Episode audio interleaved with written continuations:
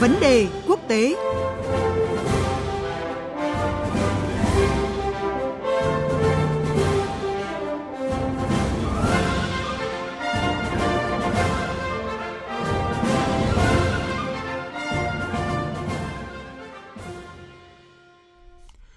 Thưa quý vị và các bạn, hội nghị thượng đỉnh G7 vừa diễn ra tại Paris là một hội nghị khó khăn với nước chủ nhà Pháp khi chứng kiến sự bất đồng giữa các thành viên về nhiều vấn đề như thương mại, chống biến đổi khí hậu, mối quan hệ với Nga. Vì thế Pháp chỉ ban hành một tuyên bố ngắn gọn khi kết thúc hội nghị, chứ không phải một tuyên bố chung như thường thấy tại một hội nghị thượng đỉnh. Tuy nhiên, vấn đề hạt nhân Iran, một trong những chủ đề chính tại hội nghị lại có thể coi là một điểm sáng khi lãnh đạo các nước G7 đã thống nhất được quan điểm là đảm bảo Iran không sở hữu vũ khí hạt nhân và không để tình hình hiện nay đe dọa ổn định khu vực. Thậm chí, các cuộc thảo luận bên lề hội nghị có sự có mặt của Ngoại trưởng Iran đã mở ra cơ hội tiến hành cuộc gặp giữa Mỹ và Iran để giải quyết căng thẳng. Cuộc trao đổi với Đại sứ Nguyễn Quang Khai sau đây sẽ phân tích rõ hơn về vấn đề này. Xin chào Đại sứ Nguyễn Quang Khai ạ.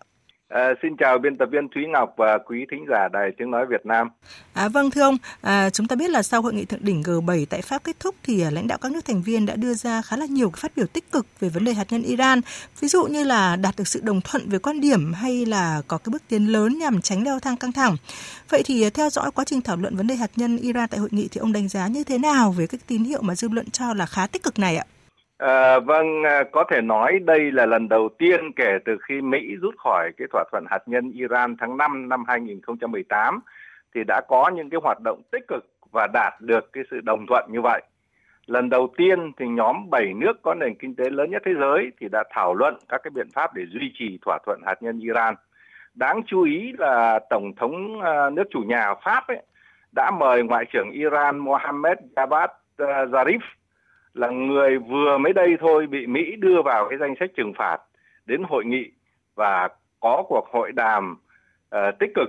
uh, được phía Iran đánh giá là rất tốt với Tổng thống Emmanuel Macron uh, để mà giải quyết các cái vấn đề khúc mắc. Uh, trong đó thì có việc châu Âu thực hiện các cái nghĩa vụ của mình đã được thỏa thuận trong cái thỏa thuận hạt nhân uh, GCPOA uh, ký năm 2015 biệt là nối lại việc nhập dầu của Iran và à, vấn đề thanh toán ngân hàng vân vân. Và Iran thì cũng à, cam kết là sẽ quay trở lại thực hiện các cái nghĩa vụ của mình. Đồng thời là ông Macron cũng đã đề nghị Mỹ là giảm các cái biện pháp trừng phạt Iran. À, một điều nữa tôi cho là hết sức quan trọng là mặc dù tổng thống Donald Trump không biết trước việc ngoại trưởng Iran Javad được mời đến hội nghị G7 nhưng mà ông không phản đối, mà còn có những cái phát biểu tích cực như là sẵn sàng gặp tổng thống Iran Hassan Rouhani, rồi ông muốn Iran trở thành một nước mạnh và giàu có. Trong khi đó thì tổng thống à, Iran Hassan Rouhani sau đó thì cũng à, phát biểu trên vô tuyến truyền hình Iran rằng ấy, là ông sẵn sàng gặp bất cứ ai mà đem lại lợi ích cho Iran. Như vậy là hai bên đã tìm ra được cái tiếng nói chung. À, vâng thưa ông, à, như ông cũng vừa đề cập thì ngoại trưởng Iran cũng đã có chuyến thăm tới Pháp. Tuy nhiên thì à, phía Iran lại từ chối cái đề nghị đưa chương trình tên lửa đạn đạo của mình và chương trình nghị sự của các cái cuộc đàm phán mới sắp tới. Vậy thì theo ông cái yêu cầu này của Iran liệu nó sẽ ảnh hưởng như thế nào đến cái nỗ lực của các bên trong việc cứu vãn thỏa thuận hạt nhân Iran ạ? Ờ, phải nói một điều là chương trình tên lửa đạn đạo của Iran ấy là không nằm trong cái thỏa thuận hạt nhân nên Iran không muốn đưa vào cái chương trình nghị sự của cuộc gặp đàm phán sắp tới ấy, cũng là hợp lý thôi. Vì vậy, theo tôi, quan điểm này của Iran không ảnh hưởng nhiều đến cái nỗ lực của các bên nhằm cứu vãn thỏa thuận hạt nhân Iran. Tổng thống Donald Trump thì cũng phát biểu trong cái cuộc họp báo sau kết thúc hội nghị G7 tại ờ, Biarritz rằng ấy, là có hai điểm quan trọng nhất đối với Mỹ là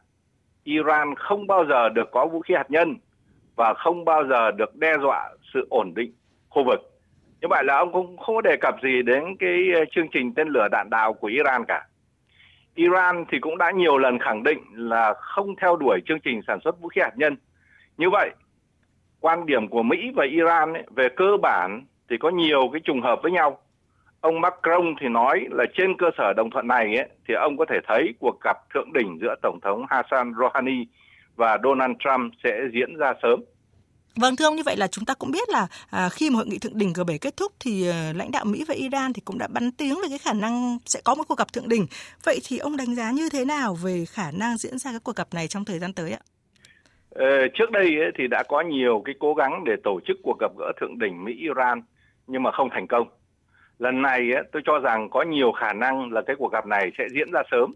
bởi vì các cái cản trở chính cho cái cuộc gặp gỡ về cơ bản thì đã được dỡ bỏ à, và đặc biệt ấy là cả Mỹ, châu Âu và Iran ấy đều muốn có cái cuộc gặp gỡ này.